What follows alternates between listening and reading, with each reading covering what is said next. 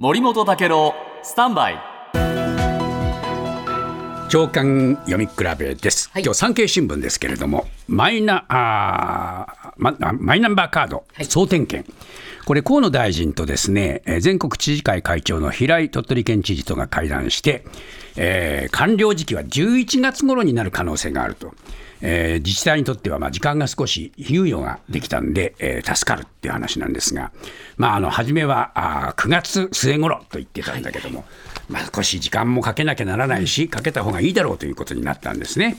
しかし今日新聞は社説で一斉に批判をしていまして、朝日新聞、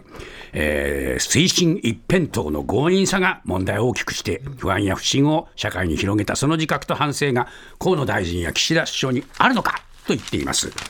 それから毎日新聞もですね、首相は先月の記者会見でマイナカードをですね、デジタル社会のパスポートと位置づけたではないか。にもかかわらず先頭で取り組む姿勢が見えない。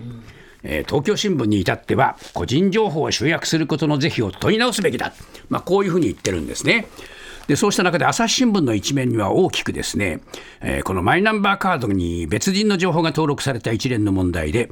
個人情報保護委員会、えーこれはね、あの内閣府のお外局ですけれども、えーここがですねデルデジタル庁に立ち入り検査をする方針がああることが分かったと。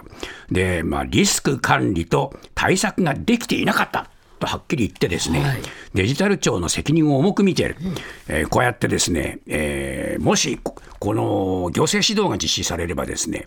えー制度を直接所管する官庁に対する異例の措置になるというね、まあ、これあの、独立性の高い第三機関である、えー個人情報委員会が監修監督を担っているだけに、やっぱりこういうことが起こるとですね、ますます信用度の問題ということにつながると思いますね。毎週月曜から木曜朝8時30分からお送りしているパンサー向井のフラット向井さん不在の木曜日を担当するヤーレンズのデイジュンの之介とどうも落合博満です。違います。奈良原正樹です。各週木曜日はヤーレンズのフラット。せーの聞いてね